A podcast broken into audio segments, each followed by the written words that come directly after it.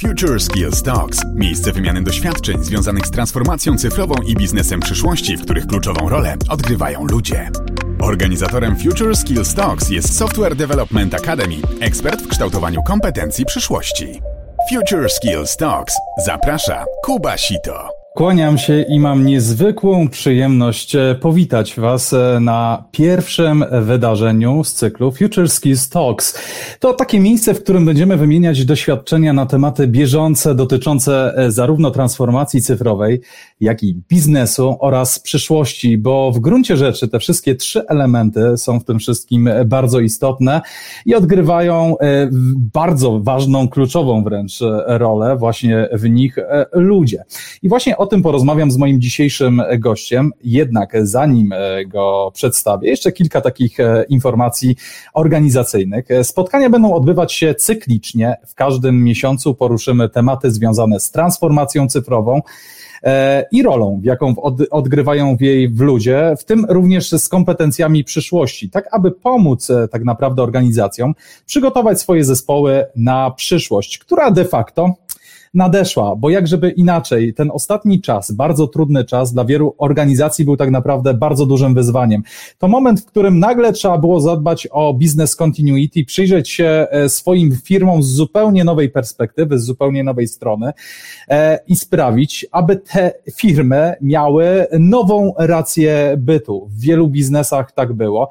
No i właśnie o tym rozmawiać będę dziś z moim pierwszym gościem, którym jest e, Sabina Nikodemska. E, cześć Sabino. Cześć Kuba, dzień dobry Państwu. Sabina jest psychologiem biznesu, konsultantem, asesorem i trenerem wspierającym zespoły i firmy w rozwoju. Jest twórcą studiów podyplomowych z zarządzania talentami e, i rozwoju na Uniwersytecie SWPS. Sabino, co byś do tego dodała? No, ja dziękuję za przedstawienie. Myślę, że e, ono jest kompleksowe, jeżeli chodzi o e, rolę i obszar mojego zaangażowania. Natomiast ja może dodałabym tylko, że e, od lat jestem pasjonatem wspierania ludzi w rozwoju. I tak naprawdę wszystkie moje doświadczenia, które, które w ciągu tych 20 lat już pracy w obszarze biznesu zdobywałam, są właśnie skoncentrowane na tym. E, jestem też głęboko przekonana o tym, że e, jednym z kluczowych czynników rozwoju biznesu, rozwoju organizacji jest inwestowanie w rozwój ludzi, że te e, jakby dwie płaszczyzny są wzajemnie współzależne. Nie ma rozwoju organizacji bez rozwoju ludzi i nie ma rozwoju ludzi, jeżeli nie ma rozwoju organizacji. E, no i myślę, że będziemy przede wszystkim chyba o tym dzisiaj e, rozmawiać i szukać odpowiedzi na pytania, w jaki sposób ten rozwój wspierać. O, oczywiście, można by tu jeszcze wymieniać e, szereg Twoich specjalizacji i doświadczeń, które zdobywałaś przez lata. Na pewno jedną należy wymienić. Książkę Projektowanie procesów i narzędzi oceny kompetencji, bo i o tym trochę będziemy dzisiaj rozmawiać. E, no dobrze, e, Sabino, e, gdybyśmy mieli teraz spojrzeć sobie na ostatni czas, który wydaje się. Hmm, był zupełnie nowym doświadczeniem tak naprawdę dla wielu biznesów. Mówię o okresie pandemii i tym, co w związku z pandemią się tak naprawdę wydarzyło.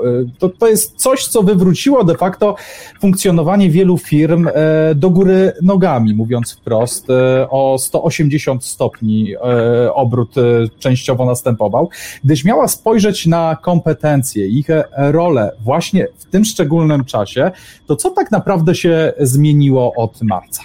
Myślę, że to, o czym już od pewnego czasu mm, sporo się mówiło, e, bo trendy, które mm, dostrzegaliśmy mm, w takim kształtowaniu rozwoju biznesu, e, wskazywały na to, że e, następuje bardzo duże przyspieszenie, że takim istotnym i kluczowym czynnikiem tego przyspieszenia e, i tego tempa rozwoju jest e, postępujący rozwój cyfryzacji. W zasadzie można powiedzieć, że jesteśmy chyba na etapie czwartej e, rewolucji, rewolucji cyfrowej. I w związku z tym już od pewnego czasu pojawiały się pytania, w jaki sposób to wpłynie też, w jaki sposób to wpłynie na pracowników, w jaki sposób wpłynie to na rozwój ich kompetencji, czy też może jakich kompetencji będziemy potrzebować, żeby móc tym wyzwaniom w najbliższej przyszłości sprostać. To, co się wydarzyło od marca, mm, myślę, że jest takim, e, taką sytuacją czy takim doświadczeniem, które e, spowodowało, że to przyspieszenie nabrało jeszcze większej dynamiki. I to, co wydawało się jeszcze jakiś czas temu, rok, dwa lata temu, e, że jest rzeczywistością, o której będziemy myśleć z perspektywy dekady, to w zasadzie w tej chwili e, musimy się już z tymi, e, z tymi wyzwaniami borykać. Mam na myśli tutaj przede wszystkim dwa takie kluczowe trendy, które, które w tej chwili obserwujemy, czyli takie znaczące przyspieszenie wykorzystania technologii w realizacji codziennych zadań biznesowych, a z drugiej strony wymuszająca formuła zmiany zmiany formuły pracy, czyli przejście na pracę zdalną. Jedna i druga e, jakby rzeczywistość e, już na ten moment stawia większe wyzwania, jeżeli chodzi o e, kompetencje, mm, jakie są w tych sytuacjach potrzebne. No i też myślę, że będzie, że będzie w dłuższej perspektywie, będziemy jeszcze obserwować, jakiego rodzaju nowe wyzwania mm, będą, będą się dla nas z tym wiązały. E, to jest też ta wielka niewiadoma, tak, przed e, którą w tej chwili stajemy. Trochę jakby te prognozy mówiły o tym, w jakim kierunku będzie zmierzać świat, w jakim kierunku będą, będzie zmierzać rozwój kompetencji, w związku z tym, jakich talentów będziemy potrzebować, ale myślę, że teraz to jest jeszcze taki czas na dopełnianie tej perspektywy i, i zadawanie sobie pytań, e, co jeszcze i, i co więcej. Mhm. E, to ja jeszcze tylko dorzucę tutaj, proszę bardzo. E, oczywiście, w tym aspekcie się nic nie zmieniło. E, rozwój kompetencji społecznych, technicznych, poznawczych. Natomiast gdybyśmy mieli w tej chwili jakby wyłuskać te, które są najistotniejsze z perspektywy tych właśnie współczesnych czasów, tych, tej nowej rzeczywistości. To, co w tej chwili tutaj widzimy, ten schemat, to jest zestaw kompetencji, który jest e, efektem przeprowadzonych analiz i e, badań przez zespół ekspertów, który spotkał się w 2018 roku na Światowym Forum Ekonomicznym. To wtedy stawiano sobie pytanie, które kompetencje będą miały kluczowe znaczenie w najbliższej przyszłości. Ta perspektywa, która wtedy przyświecała, to była perspektywa do roku 2030. I chyba tak najprościej można powiedzieć, że kluczowe znaczenie y, w przyszłości będą miały te wszystkie kompetencje, które będą nas różnić od robotów. E, dlatego że e, całe to przyspieszenie technologiczne, rozwój cyfryzacji zmierza też do dużej automatyzacji pracy. Już w tej chwili widzimy, jak pandemia te procesy e, przyspieszyła. Za chwilę może się okazać, że wiele zawodów, które były prognozowane, że będą w najbliższym czasie zanikać, że ich rola będzie maleć, one już w tej chwili poprzez konieczność zapewnienia pracownikom bezpieczeństwa zaczęły być w bardzo szybkim tempie zastępowane przez różnego rodzaju rozwiązania automatyczne. Natomiast jest szereg kompetencji, e, których na ten moment, e, być może jeszcze, roboty nie będą potrafiły wykorzystać w takiej efektywnej realizacji swoich zadań. I przede wszystkim to są, wydaje się, że to są właśnie takie trzy obszary, że z jednej strony to są kompetencje poznawcze, te kompetencje um, myślenia, natomiast na pewno coraz to większą rolę będzie przejmować e, w tych procesach automatyzacji sprawność y, taka w analizie i przetwarzaniu danych, natomiast to, co nie zastąpi y, ludzkich kompetencji. I to, w czym, e, w czym na pewno roboty nas nie będą mogły zastąpić, e, to jest w takim kreowaniu i wykorzystywaniu tych informacji i danych do kreowania wartości dodanej. Więc to jest ta pierwsza grupa, to są te kompetencje, można powiedzieć, poznawcze. E, druga grupa to kompetencje społeczne. Tutaj kluczowa rola empatii, inteligencji emocjonalnej, ale też tych wszystkich kompetencji, które są szalenie ważne z perspektywy zarządzania ludźmi, E, i e, współpracy z innymi. no i ostatnia grupa w tej grupie kompetencji przyszłości to kompetencje techniczne, ściśle już powiązane z rozwojem technologii.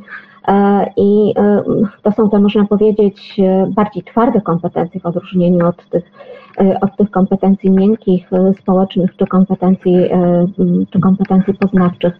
To są kompetencje podstawowe, kompetencje cyfrowe i zaawansowane kompetencje cyfrowe związane z obsługą systemów, maszyn, urządzeń, ale też ich programowaniem i projektowaniem. W zasadzie naukowcy, którzy opracowywali ten model, Osborne i Frey, zadali sobie też takie pytanie i przeprowadzili szereg analiz, na które z tych kompetencji będzie największe zapotrzebowanie. I tutaj miałabym taką e, ochotę i pokusę, żeby zadać e, pytanie, e, jak się spodziewamy, mm, na które z tych grup kompetencji w najbliższej perspektywie to zapotrzebowanie może być największe. Jak myślisz, Kuba? No to, no to y, ja zanim powiem, bo wydaje, mieliśmy okazję porozmawiać wcześniej i nie chcę psuć tutaj zabawy przede wszystkim uczestnikom. E, zatem poproszę uczestników o komentarze. Możecie komentować e, na e, forum. Jakie Waszym zdaniem kompetencje liczą się dzisiaj najbardziej i będą się liczyć w najbliższych latach? Możecie pisać komentarze, a my z przyjemnością odpowiemy E, czy macie rację, wejdziemy z wami w interakcję, a przy okazji dowiemy się, czy jesteście, czy nas słuchacie, e, czy nas dobrze e, słychać. Także czekamy na wasze komentarze. To tu postawmy może mały przecinek do tego, jakie są to kompetencje. Wrócimy za chwilę. Natomiast ja chciałbym wrócić do samego początku pandemii, Sabino tak zwanym międzyczasie. E, mianowicie, to jest też ten moment, w którym tak naprawdę my, wykonując swoje rutynowe zadania, rutynowe czynności, będąc przyzwyczajeni też do pewnych rzeczy, e, pracowaliśmy w jakiejś określonej formule, w określony sposób. Nadchodzi pandemia i wywraca nasze życie e, do góry nogami, sprawia, że e, po pierwsze, e, Często wychodzą nasze deficyty i braki pewnego rodzaju, no bo przechodząc jakby do pracy zdalnej chociażby, e, okazuje się, że nie jesteśmy pewnych rzeczy w procesie sami e, w stanie realizować. Wydaje mi się, że to też taki ciekawy moment socjologicznego punktu widzenia, i nie tylko. Również wyzwanie wydaje mi się dla działów HR, jeżeli chodzi o e, planowanie rozwoju pracowników, żeby właśnie na te luki kompetencyjne e, tutaj odpowiedzieć. Tak, to prawda. Mm, I e, ja też obserwuję mm, to zjawisko, o którym mówisz, pracując z zespołami, pracując z menadżerami. I tutaj chciałabym się podzielić e, takim pewnym doświadczeniem i pewną refleksją też e, wyniesioną z tego doświadczenia.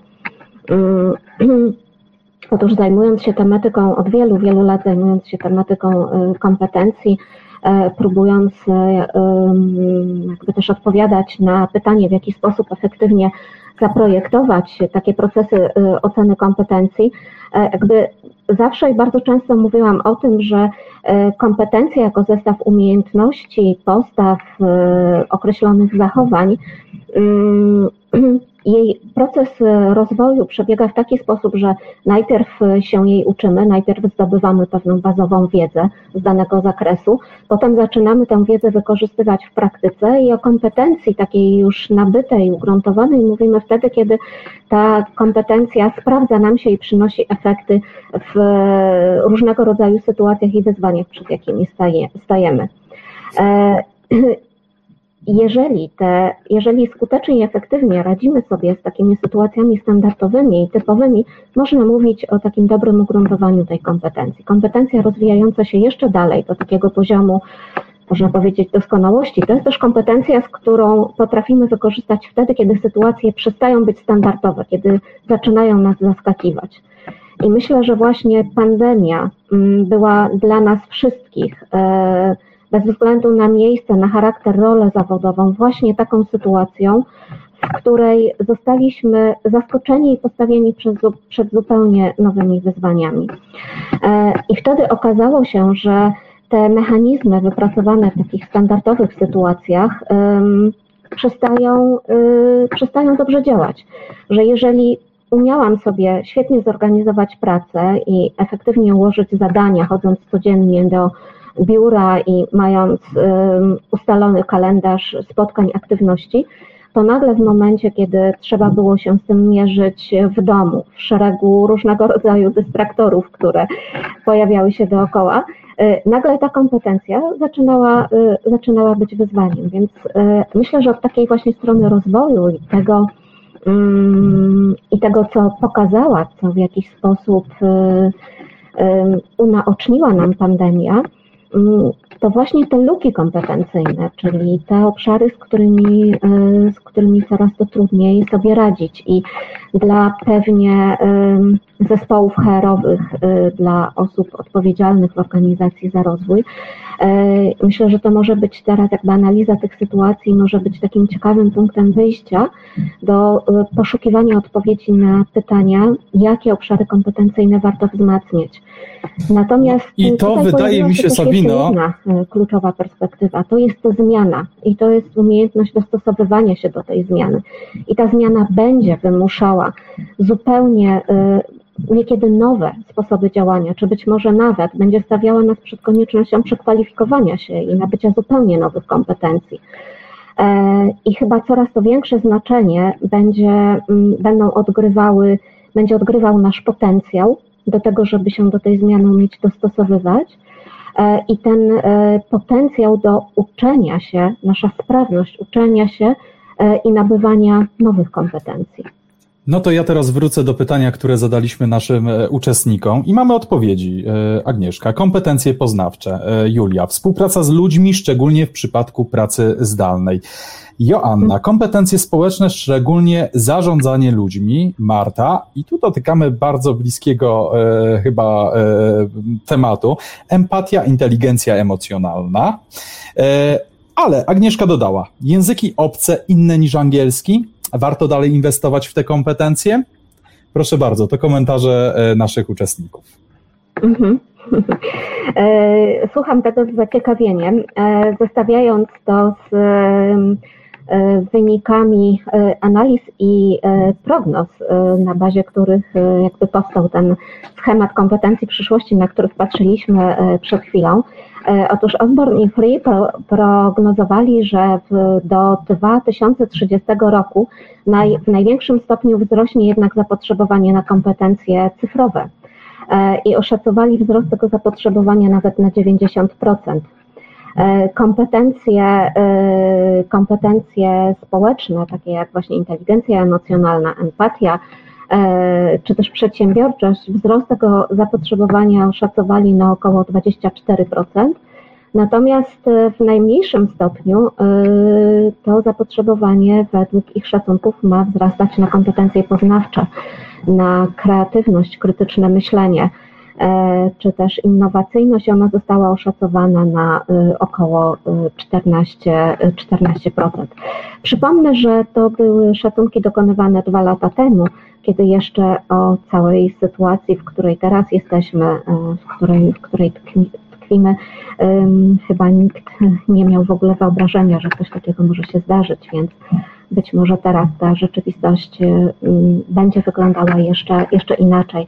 Natomiast faktycznie y, myślę, że to, co, to, co w tej chwili może odgrywać właśnie takie istotne i bardzo ważne znaczenie, a co nie do końca znajduje też odzwierciedlenie w tym, w tym modelu kompetencji przyszłości, to jest właśnie to, o czym powiedziałam przed chwilą. Czyli z jednej strony to jest ten potencjał do tego, żeby uczyć się nowych rzeczy i żeby sprawnie nabywać nowych umiejętności, e, a po drugie to jest właśnie ta szybkość i efektywność uczenia się, sprawność Słowem uczenia się. bardzo modne tak naprawdę agile, ale do tego jeszcze Małgorzata chyba trafiła trochę też, bo to kompetencja, która dzisiaj jest wymagana. Zarządzanie zespołami rozproszonymi. Ja cieszę się, że to się pojawiło, ponieważ okazuje się, że w zasadzie coś e, w temacie czego jeszcze 2, 3, 4 lata temu tak naprawdę niewiele było nawet w literaturze. E, było to trochę takie e, działanie intuicyjne tak naprawdę w firmie, jeżeli chodzi o zarządzanie rozproszonymi zespołami. Praca zdalna była tylko benefitem, więc można było to w jakiś tam sposób w, delikatnie mówiąc wdrażać. Nagle musieliśmy to wdrożyć na gigantyczną skalę w firmach i jeszcze do tego sprawić, żeby to wszystko było efektywne, co okazało się niemałym wyzwaniem, zwłaszcza w firmach, które liczą kilkudziesięciu, a nawet kilkuset pracowników. E, no tak, e, rzeczywiście, rzeczywiście tak jest. Rzeczywiście tak było, że to doświadczenie zarządzania rozproszonymi zespołami nie było tak powszechne na, e, na dużą skalę, jak ma to miejsce w tej chwili, bo praktycznie można powiedzieć, że ono było najbardziej obecne w rozproszonych zespołach sprzedażowych bądź w takich dużych strukturach korporacyjnych działających działających e, w skali e, większych regionów, makroregionów, czy działających globalnie. Natomiast nie było to e, doświadczeniem powszechnym menadżerów, tak jak stało się to rzeczywiście w tej chwili. I tutaj taka trudność, którą, którą też dostrzegam, pracując z menadżerami, czy wspierając menadżerów też w tym okresie, to widzę, że o ile w dużej mierze nastąpiła właśnie taka koncentracja na na tych y, kompetencjach i takich y, aspektach związanych z efektywną organizacją pracy i zabezpieczenia ciągłości biznesowej i operacyjnej działania, czyli mam na myśli tutaj, mówiąc już językiem kompetencyjnym, przekładając to na kompetencje, e, takie umiejętności jak e, ustalanie priorytetów, wyznaczanie celów, delegowanie zadań, rozliczanie czy monitorowanie efektów, Mm, natomiast patrząc jakby z perspektywy też pracowników i tego, co oni sygnalizują, czego oni też bardzo potrzebują w tej sytuacji od swoich menedżerów, a to też, y, jak się wydaje, jest y, jednym z kluczowych, kluczowych y, wyzwań roli menedżerskiej, to jest po prostu wspieranie, to jest dostarczanie wsparcia, chociażby wsparcia takiego nie tylko instrumentalnego w postaci narzędzi do wykonywania pracy, ale przede wszystkim wsparcia informacyjnego, które niweluje mm, różnego rodzaju lęki i niepokoje wywoływane teraz tą sytuacją, uczeniem się, przystosowywaniem się do niej, no i też wsparcia emocjonalnego. Ale przede wszystkim y, w ramach tego wsparcia emocjonalnego też takiego jednego z kluczowych elementów budujących zaangażowanie pracowników, jakim jest, y, jakim jest docenianie, dostrzeganie efektów i docenianie. E, to wszystko wydaje się być na odległość dużo bardziej trudne niż w sytuacjach takiego codziennego kontaktu z zespołem. I stąd też właśnie wydaje mi się, że ta rola tych kompetencji e, społecznych nabiera teraz, e, w tym ostatnim okresie, szczególnie dużego znaczenia. No właśnie, wspomniałaś też e, o czymś bardzo istotnym, na co chciałbym zwrócić e, uwagę, e, mianowicie learning agility, o tym powiedziałaś. To może przybliż, czym to jest tak naprawdę według Ciebie? Mhm.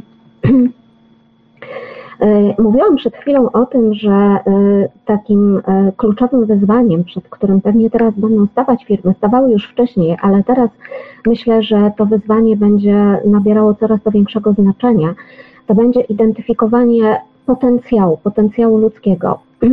Osób, które będą w stanie po pierwsze szybko dostosowywać się do nowych sytuacji, a po drugie, bazując już na, posiadanej, e, na posiadanych umiejętnościach wiedzy i bazując na zdobywanym doświadczeniu, będą umiały e, przetwarzać je i uczyć się e, nowych umiejętności, które pozwolą im sprawniej i efektywnie działać w nieznanych warunkach. I właśnie ta umiejętność, ta sprawność bywa określana jako learning agility, I myślę, że ona może nam dobrze dopełniać ten model kompetencji przyszłości, od którego tutaj dzisiaj wychodziliśmy podczas tego naszego y, spotkania, bo można sobie zadać pytanie, czym jest to learning agility, czym jest ta sprawność uczenia się i dostosowywania się do nowych sytuacji. Na nią składa się cztery, a w zasadzie powiedziałabym pięć takich elementów. Pierwszy z nich, korespondujący w dużej mierze z tymi kompetencjami poznawczymi, o których już e, mówiliśmy, to jest sprawność mentalna, czyli taka umiejętność radzenia sobie z niejasnością, sytuacji, szybkiego przetwarzania informacji. To jest też dążenie do poszukiwania, stałego poszukiwania nowych, coraz to bardziej innowacyjnych i odpowiadających na potrzeby nowej rzeczywistości rozwiązań. Drugą, drugim jakby elementem tej sprawności uczenia się jest e, sprawność interpersonalna, czyli widzimy, że ona też koresponduje w pewien sposób z tym początkowym modelem, na który patrzyliśmy, kompetencji e, społecznych. Przy czym tutaj ta sprawność interpersonalna jest e, rozumiana z jednej strony jako umiejętność efektywnej współpracy z różnymi ludźmi, ale też i taka umiejętność odczytywania ich potrzeb, identyfikowania nowych y, oczekiwań, które się, y, które się pojawiają w kontaktach, w relacjach z innymi, e, jakby angażowania innych w to budowanie współpracy i wypracowywanie rozwiązań. Kolejny element tej e, sprawności uczenia się to sprawność e, działania w zmianie. Czyli w ogóle taka postawa, którą cechuje pewnego rodzaju pewnego rodzaju odwaga i pasja do tego, żeby mierzyć się z tym, co nowe, e, to takie niepoprzestawanie na już sprawdzonych rozwiązaniach, ale często wychodzenie poza utarte schematy i poszuka, poszukiwanie czegoś nowego, eksperymentowanie. I to wszystko spina nam e, czwarta sprawność, czwarty aspekt, jakim jest e, sprawność w osiąganiu rezultatów. Y, to jest wykorzystywanie tych wszystkich umiejętności i tego potencjału, który człowiek w sobie nosi, do tego, żeby osiągać zakładane efekty, ale oczywiście jakby ważne też, ważne w y, tym elemencie jest i tutaj to pokazuje, jak wzajemnie się przenikają te, y, te, te wszystkie elementy sprawności uczenia się, to jest też identyfikowanie co stanowi e, priorytet, co stanowi na ten moment rezultat, do którego, e, do którego chcemy dążyć, czyli znowu gdzieś ta sprawność e, mentalna. I widzimy też na tym schemacie jakby piąty element z mojej perspektywy niezwykle ważny. To jest samoświadomość. Mm, trudno mówić o tej samoświadomości w kategoriach kompetencji. Trudno ją tak definiować, jak definiujemy być może inne kompetencje. Ale przez wiele, wiele lat y, jakby mojej pracy, mm, mm, takiej pracy związanej ze wspieraniem rozwoju innych, widziałam, jak bardzo ważny y, jest, y, jest to aspekt, umiejętność takiego dokonywania wglądu w siebie to jest umiejętność poznawania siebie, znajomość siebie, swoich mocnych, słabych stron e, i wyprowadzanie e, mm, jakby z tego tej motywacji i chęci do zmiany, kiedy wiem, co potrafię, co jest moim zasobem, wiem, że mogę po te zasoby sięgnąć, ale kiedy mierzę się z jakimiś nowymi zadaniami, które stanowią dla mnie wyzwanie i wiem, jakich też umiejętności mi brakuje, to mogę podjąć też działania, żeby te umiejętności nabyć. E, I wielokrotnie obserwowałam, że e, u osób, u których ta samoświadomość budująca motywację rozwojową była bardzo duża, e, to efekty, te efekty rozwojowe, mierzone często w bardzo taki wymierny sposób, jak chociażby osiągnięty awans, czy uzyskane wymierne efekty biznesowe, przechodziła znacznie, znacznie szybciej. Także te wszystkie elementy, e, o których sobie tutaj teraz powiedzieliśmy, czyli ta sprawność mentalna, interpersonalna, e, sprawność działania w zmianie, osiągania rezultatów, spięta tą umiejętnością dokonywania wglądu, tej samoświadomości, może przyczyniać się do tego, że będziemy sprawniej, szybciej dostosowywać się do nowych sytuacji i podejmować te nowe wyzwania. Naszym tematem tego naszego dzisiejszego spotkania są talenty. E, I e, według tego modelu, tego modelu Learning Agility, czy można go wykorzystywać do szukania właśnie takiego potencjału i talentów w organizacji? Mhm. No właśnie, takie bardzo holistyczne, rzekłbym, e, podejście. I teraz pytanie, jak sprostać temu wyzwaniu, żeby trafić na te właściwe i żeby zadbać o odpowiedni rozwój e, tych talentów? Jak szukać e, słowem tego potencjału i w odpowiedni sposób go wykorzystywać? to szukanie potencjału powinno się zaczynać od postawienia sobie pytania, kim dla nas, tak naprawdę, dla naszej organizacji jest talent. Co oznacza w naszej organizacji osoba z potencjałem? I odpowiedzi na te pytania mogą być bardzo różne. I myślę, że właśnie często taką pułapką, w którą wpadają, wpadają mm, osoby z działów HR poszukujące odpowiedzi na to, jak najbardziej efektywnie zbudować taki program rozwoju talentów w swojej organizacji, jest poszukiwanie pewnego uniwersalnego modelu bez uwzględnienia jakby tej perspektywy i rzeczywistości biznesowej, w jakiej dana firma funkcjonuje. E, I mm, tutaj trochę wrócę do początku e, naszego spotkania, kiedy przedstawiałeś, e, Kubo, moje doświadczenia i wśród nich padła ta informacja, że od dwóch lat mam przyjemność kierować studiami podyplomowymi na Uniwersytecie SWPS Zarządzanie talentami i rozwojem w organizacji. E, I potrzeba tych studiów właśnie jest trochę konsekwencją tych obserwowanych e, jakby przez lata zmagań różnych zespołów HR-owych, szukających odpowiedzi na to, e, odpowiedzi na pytanie, jak zbudować efektywny program talentowy w naszej organizacji. Przyznam, że ja też sama osobiście miałam takie doświadczenia, że byłam przez e, pewien e, czas e, wewnątrz organizacji, wewnątrz dużej struktury korporacyjnej i zmierzyłam się też z tym, z tym wyzwaniem. I o ile dobrze czułam się wyposażona właśnie w taką wiedzę na temat kompetencji, narzędzi, tego po co można sięgać, żeby ten potencjał w organizacji identyfikować. O tyle mm, jakby pewnego rodzaju wyzwaniem, z którym wtedy się zmierzyłam, to, była, y, to było takie dostosowanie, zbudowanie takiego programu, który będzie dobrze odpowiadać na potrzeby tej konkretnej organizacji. I to wszystko gdzieś legło u y, podstaw i początku właśnie tej idei, żeby zbudować y, ten program studiów, który będzie przede wszystkim jakby pokazywać te dwie perspektywy, czyli perspektywę strategiczną, szukanie odpowiedzi na pytanie, kogo my jako organizacja będziemy potrzebować, jakich ludzi będziemy potrzebować, jakich kompetencji, żeby móc efektywnie realizować postawione sobie cele biznesowe i te założenia, które wynikają z naszej strategii. E, dopełniono właśnie tą drugą perspektywą operacyjną, już skoncentrowaną na tym, jak te kompetencje nazwać, jak je zdefiniować, w jakich narzędzi użyć do tego, żeby, e, e, żeby takie osoby w organizacji znaleźć, najpierw zidentyfikować, a potem pomóc im zaplanować ich rozwój i dalej w dłuższej perspektywie ten, ten rozwój wspierać.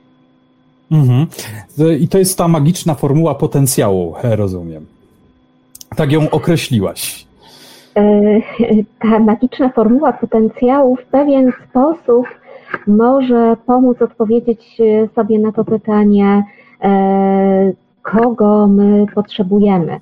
E, bo tak jak widzimy tutaj w tym quasi-matematycznym równaniu, ten, te, te składowe potencjału to jest z jednej strony to są te zasoby, które ludzie już posiadają, mają, te zasoby poznawcze, te zasoby emocjonalne, z drugiej strony to są różnego rodzaju doświadczenia zdobywane w efekcie e, uczestnictwa w projektach, realizacji konkretnych zadań, podejmowania się nowych ról zawodowych, ale trzecim i kluczowym czynnikiem to jest e, definiującym czy budującym ten potencjał, to jest właśnie ta sprawność, umiejętność dostosowywania się do nowych e, okoliczności, do nowych wyzwań i wykorzystywania z jednej strony tych zasobów wewnętrznych, z drugiej strony doświadczeń, po to, żeby szybciej, efektywniej adaptować się do nowych sytuacji. Czyli znów w pewien sposób wracamy do learning agility. No i pięknie nam się to wszystko zamyka i układa w jedną całość tak naprawdę. Sabino, natomiast ja się tak zastanawiam, e, patrząc na swoje doświadczenie i pracę też e, jakby z polskimi organizacjami, czy y, firmy faktycznie dostrzegają potrzebę y, analizowania y, tych modeli kompetencyjnych, szukania tych nowych kompetencji potrzebnych w organizacji? Jak wygląda to podejście? Czy to jest takie elastyczne, jest chęć, czy dopiero wtedy, kiedy muszę, to szukam? Mhm. No, myślę, że odpowiadając na to Twoje pytanie, Kubo, mogę przede wszystkim sięgać do tych doświadczeń sprzed pandemii. Natomiast jestem bardzo ciekawa, jak będzie to wyglądało teraz i w jaki sposób ta sytuacja, w której się mhm. teraz znaleźliśmy, mm, na ile na ile organizacje będą w tej chwili podejmować właśnie ten wysiłek, żeby redefiniować modele kompetencyjne. E, I, I tutaj, e, jeżeli wrócimy do tej sytuacji sprzed, sprzed pandemii, e, w jaki sposób to wyglądało, no to w zasadzie mogę powiedzieć z, i, tym, i tym, co mnie też jakby w dużej mierze cieszy, to to, że w ostatnich latach ten trend do tego, żeby definiować kompetencje w organizacji i żeby próbować dawać odpowiedź na pytanie, kogo my tak naprawdę potrzebujemy, jakich kompetencji potrzebujemy, był coraz to bardziej widoczny.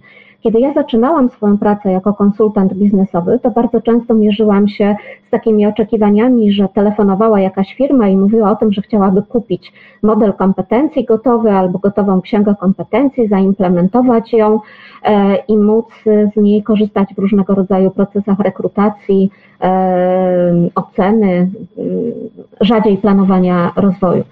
Ten trend zaczął się e, później zmieniać e, e, i, i mm, ta zmiana przede wszystkim zmierzała do tego, żeby wprowadzać takie modele kompetencyjne, które będą rzeczywistą odpowiedzią na potrzeby biznesowe.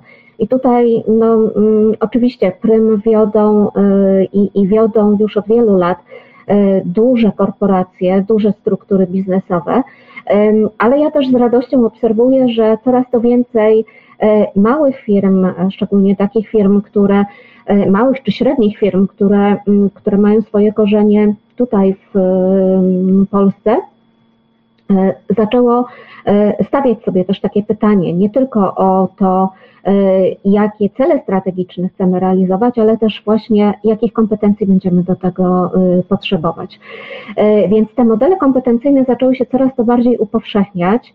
E, i znajdować coraz to większe zastosowanie w różnych obszarach zarządzania ludźmi w organizacji, a więc już nie tylko rozwój, nie tylko ocena, ale przede wszystkim też e, planowanie rozwoju.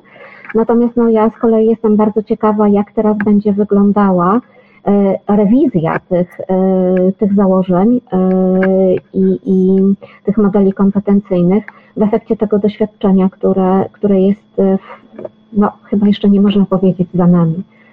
Sabino, ale tu doszliśmy do, też do, wydaje mi się, bardzo istotnego elementu. Ja trochę w nim upatruję e, szansę, bo dochodzimy do kultury trochę organizacyjnej, dlatego że e, to, co, to, o czym rozmawiamy, dzieje się oczywiście na poziomie działów HR, a, ale e, nie tylko. Teraz zwłaszcza wchodzi to na poziomy zarządcze. E, I tutaj dotykamy drażliwego dosyć tematu. Nie, jak słucham nieraz Jacka Santorskiego, który mówi e, o o, o tej folwarcznej charakterystyce e, naszych firm. Wydaje mi się, że ten czas, e, kiedy musieliśmy się bardzo szybko dostosować do tej zmieniającej się rzeczywistości, oddać też trochę decyzyjności i zaufania, empatii pracownikom, że to jest właśnie ten moment, który w tym obszarze może być dla wielu polskich firm szansą. E, tak, też w ten sposób myślę, e, a nawet e, mam już też takie doświadczenia, że ta sytuacja pandemii spowodowała, że firmy, w których ta kultura organizacyjna mm, nie była, tak jak ją określiłeś, kulturą folwarczną, czy też chyba wolałabym się posługiwać tym, tymi określeniami, określeniami wprowadzonymi przez Lalu od modelu organizacji zarządzanej w stylu y, czerwonym do modelu mhm. organizacji mhm. zarządzanej w stylu turkusowym, że y, właśnie to doświadczenie jakby pracy w strukturze rozproszonej, y, oddanie odpowiedzialności, samodzielności decyzyjnej ludziom, E, e, no właśnie też postawiło przed zarządami takie pytanie, czy być może to nie jest to dobry moment właśnie na to, żeby wdrożyć trochę inny styl zarządzania. Właśnie taki styl, który będzie coraz to bardziej zmierzać w stronę tego e, stylu zarządzania partycypacyjnego, czy powiedzmy turkusowego, gdzie to już mhm. każdy, każdy pracownik staje się częścią organizacji odpowiedzialną za rozwój, za podejmowane decyzje mającą, mającą wpływ tak, nie tylko na wypracowywane efekty, ale też i na stawiane cele czy, czy wyznaczane kierunki działań. Mhm. Więc y, zgodzę się z tym, że jest to pewnego rodzaju szansa, natomiast y, to też oznacza, że mogą być do tego potrzebne zupełnie inne kompetencje Aha. niż te, które mieliśmy wcześniej u ludzi na pokładzie. To ja w takim razie to trochę odwrócę i doprecyzuję. Jakie w takim razie jest podejście polskich firm do rozwoju? O, odpowiedź na to pytanie jest bardzo trudna. I odpowiem tak, jak, jak to się często przypisuje, że odpowiada, że odpowiada psycholog. To podejście jest różne. Mhm. E, I tak jak sobie mówiliśmy przed chwilą o, o tym modelu e, zarządzania, od takiego zarządzania E, typowo hierarchicznego w strukturach firm czerwonych do tego pełni partycypacyjnego w strukturach turkusowych, e, to e, znajduje też pewnego rodzaju analogie i podobieństwa w podejściu do rozwoju. Są organizacje, w których o rozwoju się w ogóle nie myśli. I to jest mhm. jakby jedna E, jedna strona tego kontinuum, na którym można byłoby w jakiś sposób e, ustawić e, ten, ten, ten model myślenia i podejścia do rozwoju. Idąc jakby dalej, są organizacje, w których ta odpowiedzialność za rozwój jest postrzegana jako przypisana bardzo ściśle do funkcji HR-owej. To HR jest odpowiedzialny za rozwój, to zespoły HR-owe y, powinny odpowiadać na pytanie, jakich ludzi potrzebujemy i y, projektować, planować programy rozwojowe. Y, idąc dalej i budując, zwiększając to zaangażowanie i odpowiedzialność za rozwój, można powiedzieć o takim modelu, w którym to zaangażowanie i odpowiedzialność za rozwój jest przejmowana hierarchicznie od poziomu e, zarządu, który odpowiadając sobie na pytanie, jakie cele strategiczne chcemy realizować, również wspierany przez zespoły HR-owe poszukuje odpowiedzi na pytanie, jakich wobec tego będziemy do tego potrzebować kompetencji, jakiego potencjału, jakich talentów, e, ale też i w tym modelu takiego partycypacyjnego udziału w odpowiedzialności za rozwój kluczową rolę odgrywają menedżerowie. Jako ci, którzy są najbliżej swoich ludzi e, i ci, którzy potrafią e, z jednej strony dostrzec, jakie te potrzeby tak naprawdę są i z tymi informacjami jakby iść do góry, komunikować też te potrzeby. No i idąc jeszcze gdzieś dalej, myśląc już o takim bardzo jakby partycypacyjnym udziale w odpowiedzialności za rozwój, nie możemy też zapominać o roli samego pracownika.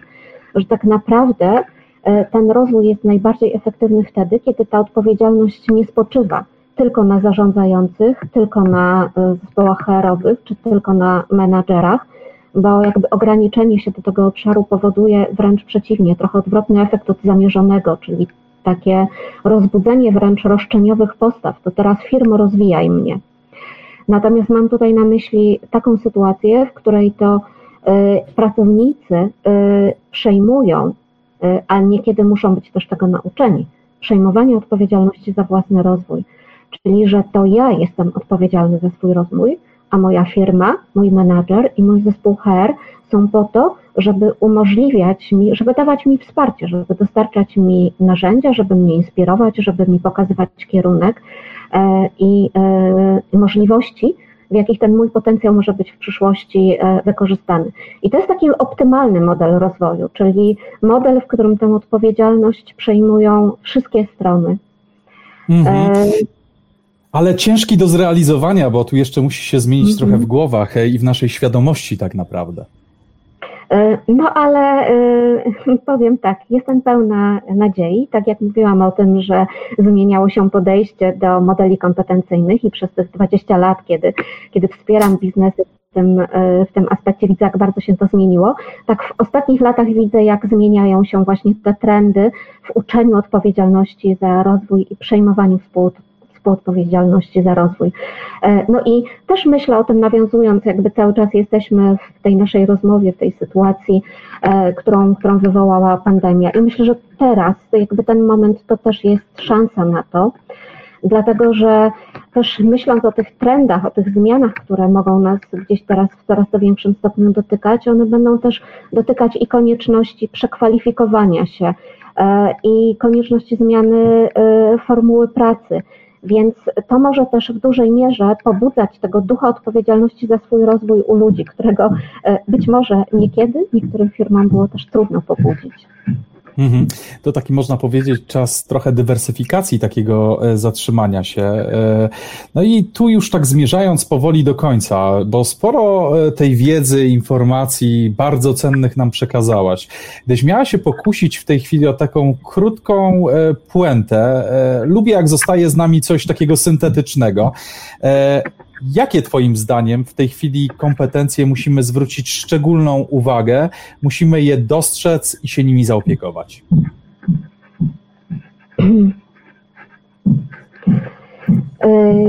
O wielu już y, dzisiaj mówiliśmy, natomiast puentując, zbierając te najważniejsze, wrócę raz jeszcze do tych kluczowych kompetencji przyszłości, czyli do tych kompetencji tak zwanego myślenia kreatywność, e, innowacyjność, krytyczna analiza danych, e, kompetencje społeczne, mm, inteligencja emocjonalna, mm, empatia, ale też przede wszystkim umiejętność współpracy z e, innymi.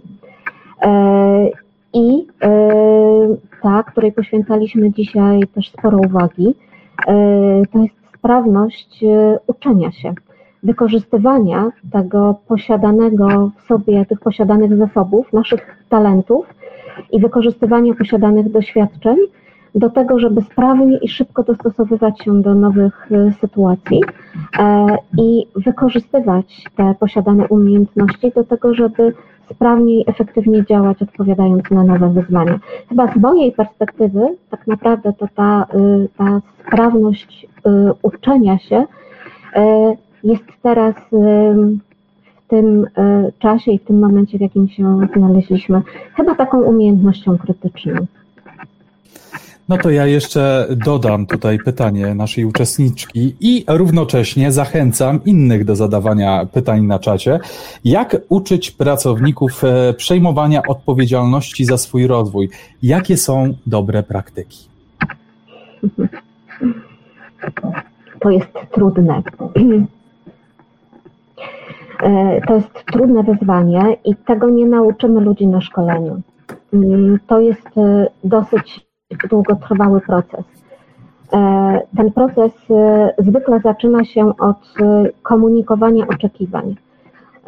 Czyli z jednej strony od takiego komunikowania celów i priorytetów strategicznych, z drugiej strony od komunikowania w związku z tym oczekiwań dotyczących kompetencji, jakie będą wspierać realizację tych celów.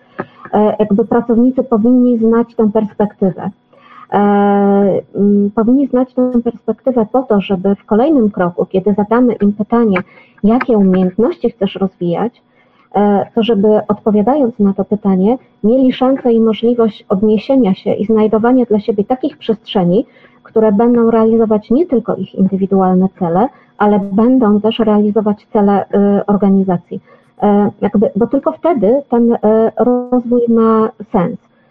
Natomiast od takiej strony, i, i, i to pewnie mówię z takiej perspektywy bardziej strategicznej, jak tego uczyć ludzi, czyli ten proces powinien się rozpoczynać od takiego komunikowania oczekiwań.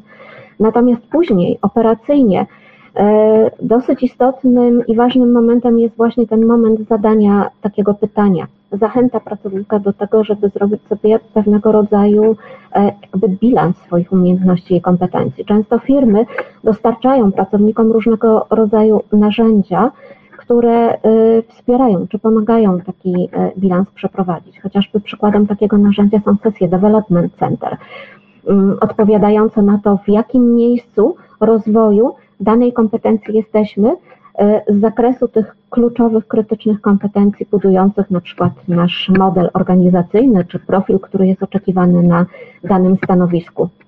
Mhm. Natomiast w kolejnych etapach ten proces uczenia ludzi odpowiedzialności to jest e, pomoc w tym, żeby zdefiniować sobie cele rozwojowe. E, to jest wsparcie organizacji w dostarczeniu narzędzi do wspierania tego rozwoju i pomoc w takim monitorowaniu, na ile te cele rozwojowe udaje się e, realizować.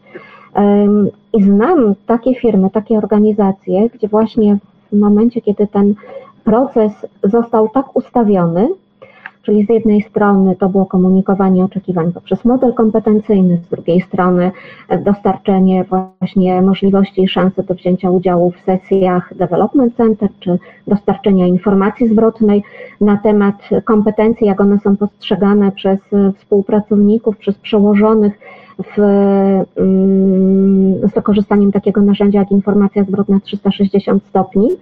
Dalej taka praca rozwojowa konsultantem bądź z osobą, z HR Business Partnerem dedykowanym do danego obszaru, pomagająca zdefiniować cele rozwojowe i wspierająca w zbudowaniu indywidualnego planu rozwoju, jakby w dłuższej perspektywie czasowej przekładała się na ten efekt, o którym, o którym mówimy, czyli takim uczeniu i zwiększaniu gotowości przejmowania odpowiedzialności za rozwój. Ale po to, żeby to się stało, to myślę, że też jest jeszcze jeden kluczowy, bardzo ważny czynnik. To jest też zapewnienie potem e, przez organizację możliwości wykorzystania tych kompetencji e, i tych efektów e, rozwoju, po to, żeby też pracownik nie pozostał z nimi sam sobie, bo to często prowadzi do zupełnie odwrotnego, odwrotnego efektu że kiedy już ten pracownik nam się rozwinie, nabędzie nowych umiejętności, to zaczyna się po prostu rozglądać na rynku pracy, jak efektywnie te umiejętności wykorzystać być może gdzie indziej, jeżeli nie mam przestrzeni w swojej firmie na to. Ale to jest też właśnie ten efekt kultury organizacyjnej i tego, jaka mhm. firma jest. Zresztą to potwierdza Hanna. W mojej organizacji nowi pracownicy dostają pierwszego dnia informacje w trakcie globalnego wdrożenia, że są ownerami swojego rozwoju, bo to element kultury e, organizacyjnej. Słowem, organizacje i pracowników też trzeba nauczyć takiego podejścia. Mhm. No i myślę, że to jest w ogóle świetne podejście, czyli komunikowanie tego już na wejściu. I tak jak słyszałam o organizacjach, które na wejściu komunikują, u nas żadnego rozwoju nie ma, dajemy Ci pieniądze i dajemy Ci świetne warunki pracy, ale nie dajemy Ci rozwoju. Decydujesz się, czy wchodzisz do naszej firmy, tak i w drugą stronę, jakby komunikowanie jakby drugiej strony tego kontinuum. W naszej firmie to ty jesteś odpowiedzialny za rozwój i to, gdzie i w jakim miejscu będziesz za rok, dwa czy trzy lata, zależy od ciebie, jest e, no, jednym, jednym z ważnych elementów tego procesu uczenia odpowiedzialności za rozwój. Czy są jeszcze jakieś pytania? To oczywiście pytanie do naszych e, uczestników, bo nasz czas powoli dobiega końca. Nadchodzi czas na małe podsumowanie. E, to chyba ostatni moment, e, w którym możemy zapytać. Oczywiście pojawiły się również pytania techniczne. Czy nagranie z webinaru będzie przesłane wszystkim uczestnikom spotkania? Jak najbardziej będzie ono dostępne. E, wszyscy otrzymają po linka. Zachęcamy również do obserwowania profilu SDA na LinkedInie. Tam też pojawi się podcast spisany z najważniejszymi tezami z tego webinaru. Także warto obserwować, bo sporo tej wiedzy, która została dzisiaj przez Sabinę zaserwowana w trakcie naszego spotkania, e, zostanie potem podana e, w pigułce, także bez obawy to zwłaszcza do tych, którzy mieli małe problemy techniczne z bardzo różnych powodów. Niektórzy mają poblokowane e, serwisy, takie jak YouTube, na swoich urządzeniach służbowych, także takie osoby bez problemu będą mogły później ten webinar obejrzeć z domu. Jak najbardziej wszyscy otrzymają linka. E, I mamy pytanie jeszcze Pauliny. Jedna książka, którą poleciłby ekspert w temacie zarządzania kompetencjami, talentami, którą warto e, przeczytać, oprócz własnej, bo o niej już e, wiemy. No tak, to chyba ciężkie zadanie wymienić jedną, prawda? Tak, to jest dosyć ciężkie zadanie. Przyznam, że Chyba bardziej zachęcałabym do śledzenia różnego rodzaju raportów publikowanych pojawiających się bardzo często w sieci, też niekiedy łatwiej dostępnych niż, niż książka. Gorąco zachęcam chociażby do zapoznania się z raportem publikowanym przez Światowe Forum Ekonomiczne, to są te dane z 2018 roku. Można znaleźć także opracowanie i wersję, e, i wersję dostosowaną czy uzupełnioną o wyniki badań polskich wydane przez Państwowy Fundusz Rozwoju, PFR, we współpracy z Google'ami i z firmą Google i Uniwersytetem e, Warszawskim. E, natomiast tak naprawdę w tej, w tej dobie właśnie cyfryzacji, takiego dużego przyspieszenia i postępu technologicznego, to dużo szybciej do nowinek, nowych informacji jesteśmy w stanie docierać, zapoznając się z wynikami badań i publikacjami e, dostarczanymi przez, przez właśnie firmy w postaci różnych raportów. Więc ja osobiście z tego przede wszystkim korzystam i gorąco zachęcam do takiego researchu. E, E, ja dorzucę też. To będzie wartościowe źródło informacji. Mhm. Ja Sabino dorzucę książkę, którą wydaje mi się warto przeczytać. Sięgnąłem szybko do mojej biblioteczki. The Future of Work. Przyszłość pracy Morgana również e, serdecznie e, polecam. No i mamy jeszcze jedno pytanie.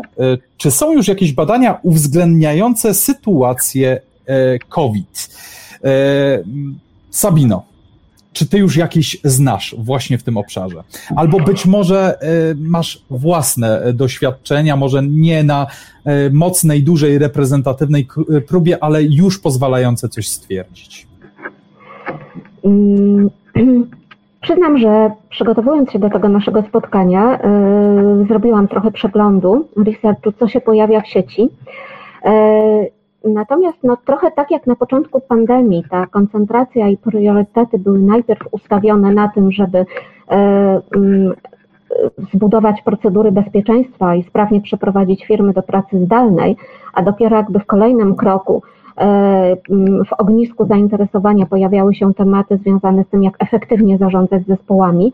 E, tak patrząc teraz na raporty z badań i na to, co jest publikowane w sieci, to dużo więcej właśnie tych tematów nawiązuje do tych kwestii takich e, typowo biznesowych, e, do konsekwencji ekonomicznych tej sytuacji.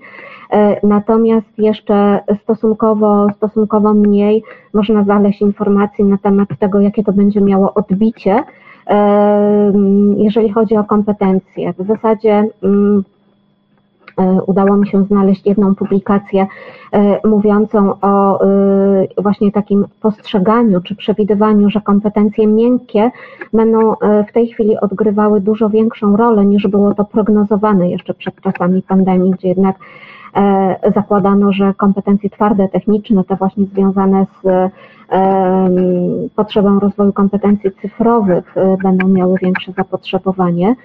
Mm, mm, to jakby te, z tego rodzaju wynikami się e, już spotkałam. Natomiast dotykamy tutaj, musimy pamiętać, że dotykamy tutaj e, pewnej rzeczywistości, która, mm, która trochę wymaga czasu, jakby zobaczenia, w jaki sposób efekty tej pandemii odbiją się na sposobie nie tylko organizacji biznesu, ale też w jaki sposób odbiją się e, na tych wszystkich, na tych wszystkich właśnie wyzwaniach takich kompetencyjnych, I myślę, że tutaj pewnie takich publikacji będzie się można spodziewać gdzieś za, za około półtora, pół roku. No tak, to e, rzeczywiście będziemy musieli na to poczekać. Zresztą ja namawiam do tego, żeby być może takie badanie nawet pod auspicjami SWPS-u i Twojego kierunku spróbować e, zrobić. Kto wie, może to jest wydanie, może to jest też wyzwanie na nasz cykl, żeby takie badanie spróbować przeprowadzić. E, bardzo serdecznie dziękuję za wszystkie pytania. Jeżeli ktoś ma jeszcze jakieś, to jest właśnie e, ten e, ostatni moment. A ja, Sabino, bardzo serdecznie chciałbym Ci podziękować za udział w pierwszym naszym webinarze w całym cyklu i apeluję również do uczestników, aby zgłaszali do nas swoje zapotrzebowanie na konkretną wiedzę właśnie w tym obszarze. Future Skills Talks to nasz nowy cykl. Bardzo serdecznie e, Ci dziękuję, Sabino, e, za udział. Ja tylko przypomnę, że Sabina jest psychologiem biznesu, konsultantem, asesorem i trenerem wspierającym zespoły i firmy w rozwoju, twórcą studiów podyplomowych zarządzania talentami i rozwoju na Uniwersytecie SWPS. Oczywiście, jeśli ktoś jest zainteresowany szerzej, serdecznie zachęcamy do udziału. Bardzo serdecznie dziękuję Ci za wizytę wirtualną w naszym studiu. Ja również serdecznie dziękuję. To dla mnie niezwykłe wyróżnienie móc otwierać mm, i brać udział w takim premierowym odcinku. Także trzymam e, kciuki za e, kolejne spotkania i kolejne inspirujące rozmowy. Będę ich obserwatorem. Bardzo serdecznie dziękuję i mam nadzieję również do zobaczenia, być może z jakimiś świeżymi danymi i badaniami. Bardzo dziękuję. E, a ja tylko jeszcze podkreślę, że ten cykl rozpoczynamy. Raz w miesiącu będziemy się spotykać. Zorganizowany jest on z inicjatywy Software Development Academy ja bardzo serdecznie dziękuję za zaproszenie do poprowadzenia tego cyklu, bo dla mnie to tematy niezwykle istotne, ważne i bardzo inspirujące, niezwykle potrzebne w dzisiejszych e, czasach i zachęcam oczywiście e, do obserwowania strony SDA na LinkedInie, bo tam znajdzie się zdecydowanie więcej informacji, również ciekawostki, najważniejsze tezy wyciągnięte z dzisiejszego webinaru. Ja Wam już dzisiaj serdecznie dziękuję za uwagę. Kuba Sito, do zobaczenia i do usłyszenia za miesiąc. Future Skills Talks. Miejsce wymiany doświadczeń związanych z transformacją cyfrową i biznesem przyszłości, w których kluczową rolę odgrywają ludzie. Future Skills Talks zaprasza Software Development Academy, ekspert w kształtowaniu kompetencji przyszłości.